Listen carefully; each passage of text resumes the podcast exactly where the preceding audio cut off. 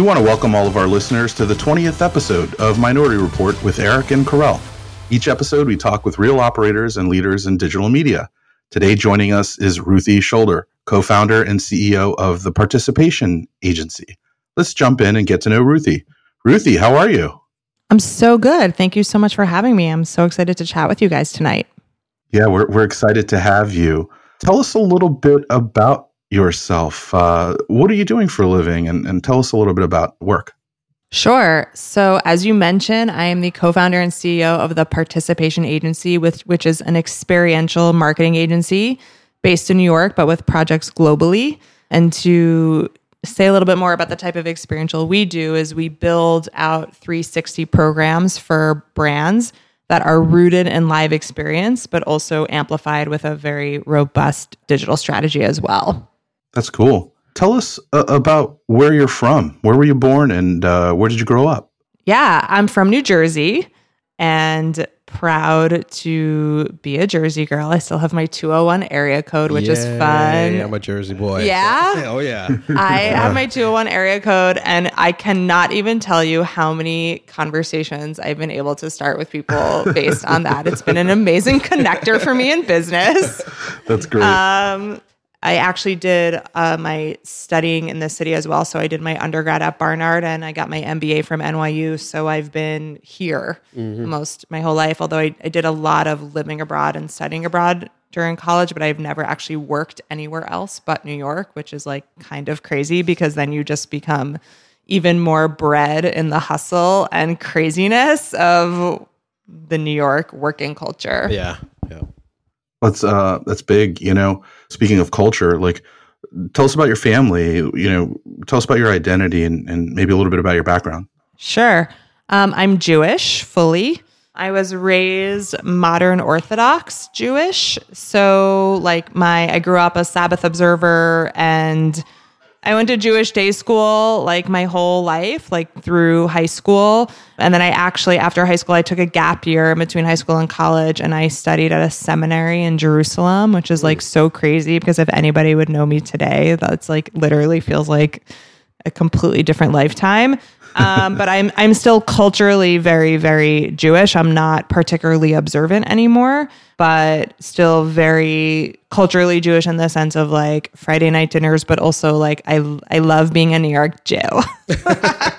so I'm like you know quite learned in a lot of ways, but have really figured out my own path, which in the tri-state area community is honestly not that easy to do but it was honestly some of my travels abroad where i was taken into jewish homes in places like australia where you see the way that there's just so much of a focus on family and community and you know it, the way that all these different types of places and communities were either you know focusing on the nice things versus maybe focusing on some some of the rules was something that really resonated with me. And then now as like it, i get older and have become more of like a very staunch feminist in the last decade i've been working really hard to reconcile that with traditional judaism which is interesting and challenging and certainly a journey So tell me about or tell us about the path to becoming a staunch feminist as you described yourself. Yeah, I don't know if there's such a clear path. I mean, I've always been, I would say, a confident person. Mm-hmm, but that mm-hmm. being said, now that I'm in my late 30s and I'm a mother and I'm a business owner, when you realize that you could be like a smart, badass, driven, confident person mm-hmm. and still so messed up because you spent your entire teenage years reading Cosmo and Teen Vogue and all of the conditioning that that does to you, it's mm-hmm. like really interesting. So I kind of grew up, I would say, straddling both of those Gotcha. lines. But then I went to Barnard, which is um, a Seven Sisters school. It's the women's college that's part of Columbia University. And when I was there, I met some of my best friends still today who are like every single woman that I met there is like so special and so smart and so amazing. And, you know, when you start to surround yourself with other strong, powerful Right. females that we all rub off on each other. And then, you know, as I became a business owner and as my business became more successful, there's a lot of responsibility, honestly, that comes along with that. Mm-hmm. There just is. And like, I'm in client services, so I'm embedded in a lot of other company cultures, yet I've chosen this entrepreneurial lifestyle for a reason because I'm questioning the status quo all the time in all aspects of life, to be honest. And so it's kind of just all a part of it. And it, it all has worked together to be like, hey, that doesn't seem right. Or the way that these 25 year old women are being treated is crazy. Mm-hmm, and like, I mm-hmm. wish somebody when I was that age was like, hey, the way you're being treated is crazy. Mm. and I have twins, and I have my twins are, I have a boy and a girl. And so I'm raising a boy and a girl at the exact same time. Mm-hmm. And that has really set me off on a much more staunch feminist path just because you see the way that the world is just talking to the two different genders at the same time. And it's, it's like, crazy and it's maddening. And it mm-hmm. like it's just all of those things. And so i from that perspective I, I try to be like extra careful of like we don't genderize color in my house. Like there's a, just a lot of things i just refuse to give into because i'm just mm-hmm. like this all this is just so messed up. Yeah. so there's no linear path it's just i think the more you know and the more i do a lot of like inner work and self work and energy healing and that kind of stuff and the more that you become i think self-aware and more sure of who you are, the more you could be like, oh, that's just society's BS way of like trying to put me into a box. And Yeah. that's absurd and I'm not going to accept it anymore. Do you think kids today are more self aware of who they are than, say, when we were uh, kids?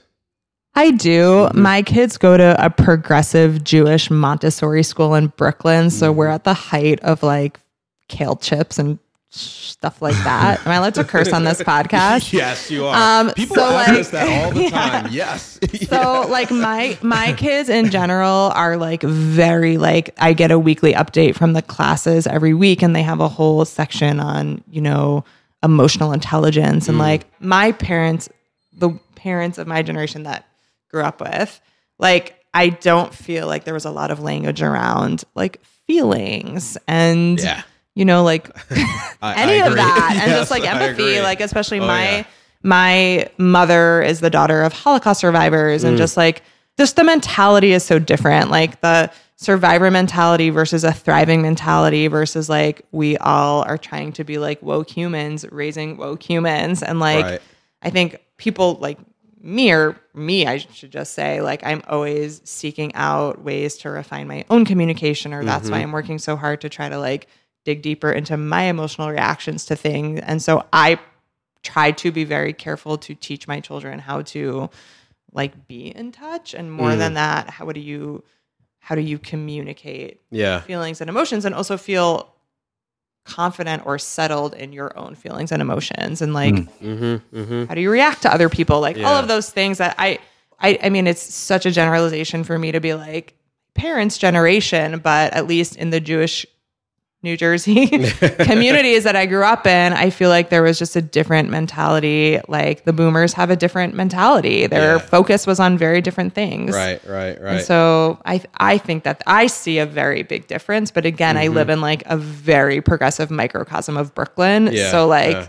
I'm speaking very singularly to my own experience. So how how does your values and everything that we just talked about in terms of what you're teaching your kids, how does that bleed into work, right? Because you have the participation agency which is almost 8 years old, is Yeah. that almost 8 years old, Yeah. right? I definitely want to get into, you know, what led to starting the agency as well too, but Yeah. how do those values lead Yeah. into the values and culture at work? well? Totally. Yeah. So we have a we actually have a set of pretty strong values here at the company and two of the main ones are empathy Mm-hmm. and curiosity, which I think are like age agnostic and you know, being empathetic in a work situation is not just let me make sure the person next to me isn't sad, but it's like how do you see yourself as part of the larger picture, whether Mm. that's like in client relations, as a teammate, on a project, or how are you being empathetic to yourself as a worker, you know? Yeah. Like all that. And then the curiosity piece too, I think is a huge one for me of just like how are you constantly cultivating excitement and inspiration and being a person who brings those learnings like back to a team. And also on another one of our huge values here is resiliency which is something that is so important, especially in the line of work that we do, which is like very fast moving. and we do a lot of like event production and like something always goes wrong. Like it just does. That's, that's the world. we yeah, live in, it's the world we live in. Yeah. And like you just have to be resilient. And when you're in client services, like clients come and go and like Mm-hmm. you gotta you gotta bounce back. And so those are some very big values here that I think are universal, but like are huge here. And like we only actually articulated our values values I think it was two years ago. And I think had we had done it eight years ago, we would had a we would have had a very different list. But we've we've gotcha. grown into our value system, I, I would say. Okay. Okay. Yeah. And what led to starting the the company? Yeah, so my co-founder Jessica Resler and I, um, we were both getting our MBAs at NYU, and we had both had had small businesses before this, and both of those small businesses ended with bad partnerships. Then she and I met and started working together on a couple of different projects. Like she had a branding agency, I had a children's fashion company. I hired her branding agency. Then we worked on other projects together, and we were just like entrepreneurship was is our path Yeah, yeah. for both of us, Yeah. whether we like it or not. It's not going away. um, on the days when I don't like it, I'm just like, why won't this go away? Um, but and and Jessica was like very very embedded in honestly New York City nightlife at the time, and she's the creative director of our business and really like lives and breathes how to create an experience off of a brand and we were just like, what is the future of marketing? And eight years ago, saying experiential was like saying social media 10 years before that, where mm-hmm. everybody knew that they had to do it, but they didn't necessarily know why and they didn't necessarily know how. Mm-hmm. So we said, if we can really like figure out a point of view and kind of go gangbusters at the beginning, we think that we can make a dent here and really like take a decent piece of market share and create create a viable business, which is what we did. Awesome. Awesome. So Yeah. almost eight years in. Congratulations Thank on that. you. What keeps you going every day? being able to evolve the business at our own pace, I think, mm-hmm. is what keeps me going. And knowing that whenever there is a time that's hard, which certainly always comes, like there will be the thing that catapults us out of that hardship Yeah, and yeah. actually catapults us to the next level, mm. as opposed to maybe like a more corporate path, which to me, I mean, I haven't done it, so this is all just me guessing um seems a little bit more of like a slower role. and i like being able to build something at my own pace and having ownership i mean i'm a very like type a aries so like you know being able to like just like go hard and go all the way Yeah. and like be really like ballsy about things is just a really big part of my nature and it just was the right path for That's basically how Yeah. we met at the the, Yeah. show, the conference we were at. I got off the stage and you just came up right up to me and was like, "We need to talk. I'd like yeah, to." like put me on your podcast. and He here we are. Okay. yeah. Well, I've become a sale. I'm a salesperson now, you go. so which is something I didn't ever think I would be. So it's all part of it. Yeah. Yeah. You know, it's interesting. Like, did, did you have mentors? How did you develop this confidence? And, you know, do you have heroes or did you have folks, you know, work with you and that's how you developed this talent? You know, I, I, I love how you talk about working with people and helping them to succeed. How did you learn those skills and how did you learn how to do that? That's a lot of questions rolled into one. I'll try to seven. unpack them. um, I'll talk about the mentor thing first. I do have mentors. Both of my mentors are actually men, which is like surprising Yeah. for me because I don't know, it just is. I rely on them when I need to. I think mentorship is really important. I am doing a job I've never done before. I mean, mm. we all are. Yeah, But like, I've never yeah. built an agency before, and I'm like pretty good at what I'm good at. But also, there's a ton that I don't know, Yeah. obviously. And so, just yesterday, I texted one of my mentors, and I was just like, I don't know what to do about X, Y, and Z mm-hmm. situation. Like, help. And he was like, let me help you. um, so I definitely have sought out some people that are really beneficial for me just in mm-hmm. terms of straight up like guidance. Yep. I wouldn't necessarily say that I have heroes. I listen to a lot of like podcasts, not necessarily business podcasts, but I'm always looking for different types of people that I can find relatable for me in mm-hmm. whatever way. I'm, I've listened to a lot of like health and wellness things, and like, well, I know we'll talk more about inspiration later, but Yeah. I'm always looking for different people who have some sort of skill set or capability or lifestyle that I think is really awesome because I think it just expands your belief that it exists and Yeah. that it's out there. you know, there are a lot of business people who have made like great deals that I think like that's really amazing. Mm-hmm. What were the other what were the three last parts of the question? well, I mean, that, that was that was uh, yeah, it was like twenty questions, but you know, I, I think you touched on most of them, and I'm, and I'm curious about your sort of work life balance. How, how does that sort of work out? You know, you've got a life at work, and then you got a life at home. How Yeah. do you manage all that? Is there such a thing? So Or- 2019 Ruthie has a very different answer from 2018 and before Ruthie. I can start with 2019 Ruthie and then go backwards. So now that you know, I finally at, at year eight, I, I've been working with a with an executive coach for like a year and a half, which has completely changed my life and my business. And I think she's been really, really helpful in getting me out of like just insane hustle mode all the time and feeling like just crazy about everything and so emotionally attached to everything, which has been really helpful. And also really helping me to see that, like, if I take an extra hour in the morning to work out, I'm going to feel so much better about me and I'm Yeah. going to feel healthier. And like, I don't drink coffee. So that's how I wake up in the morning. And then I'm going to come to work and have a way better day. But like, it took probably a year of me, like, not believing that till I actually believed it. So you don't drink coffee? I don't drink any caffeine. Oh man, I wish Yeah. I could get there. Yeah. I'm hooked. Some days I'm just like, I just wish I could walk around with an iced coffee right now. It'd be so fun.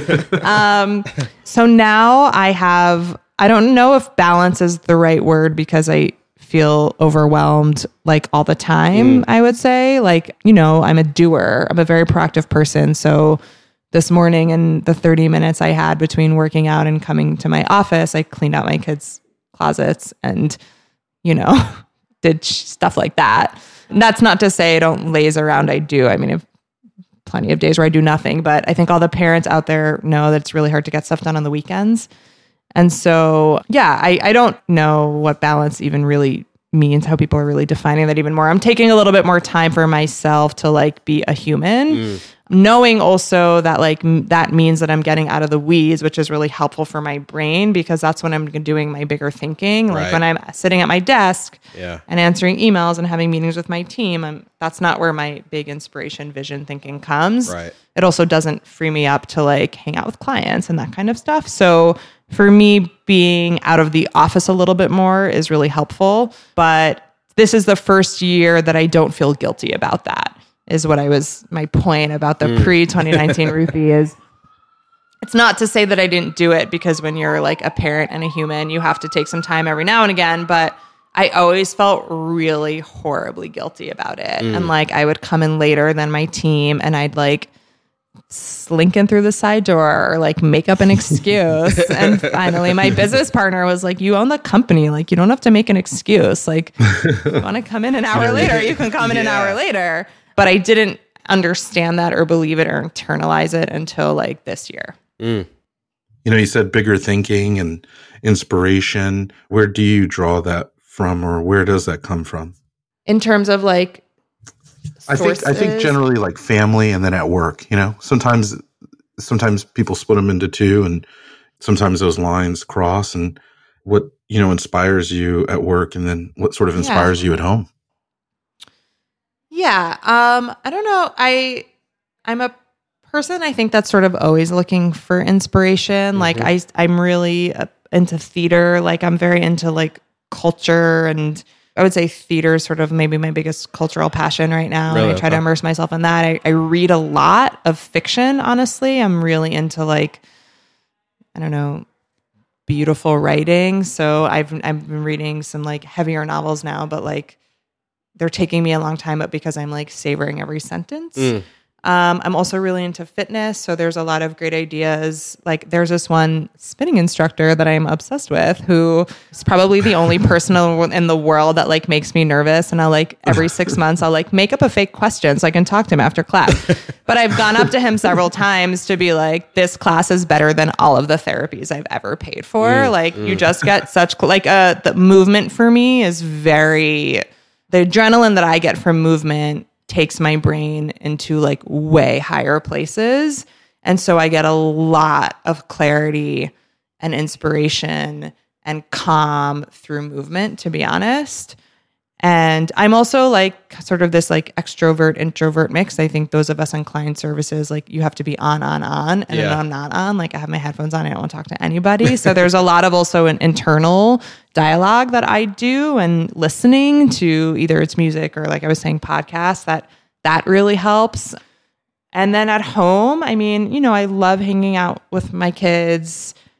Like I said, I, I mean, I try to like read a lot of books and Yeah. I honestly haven't been watching a lot of TV, but Queer Eye season four that takes place in Japan is amazing. um, but yeah, I'm trying to like meditate and honestly rest more. I had a really crazy year in terms of travel, like crazy trips that I'm too old to do. And so I'm trying to also just like slow the F down a little bit. And like, I'm the type of parent where like my children have a very set routine. Mm. And I finally, like, three weeks ago, was like, I think I need a routine. Can somebody make sure I go to bed at a certain time? And just, you know, just honestly, just trying to slow down and take a breather. And because mm. that's where my inspiration really comes is when I have space. Gotcha. Gotcha. What advice would Ruthie, almost eight years into participation agency, give Ruthie that was just starting the agency? That's a wonderful question.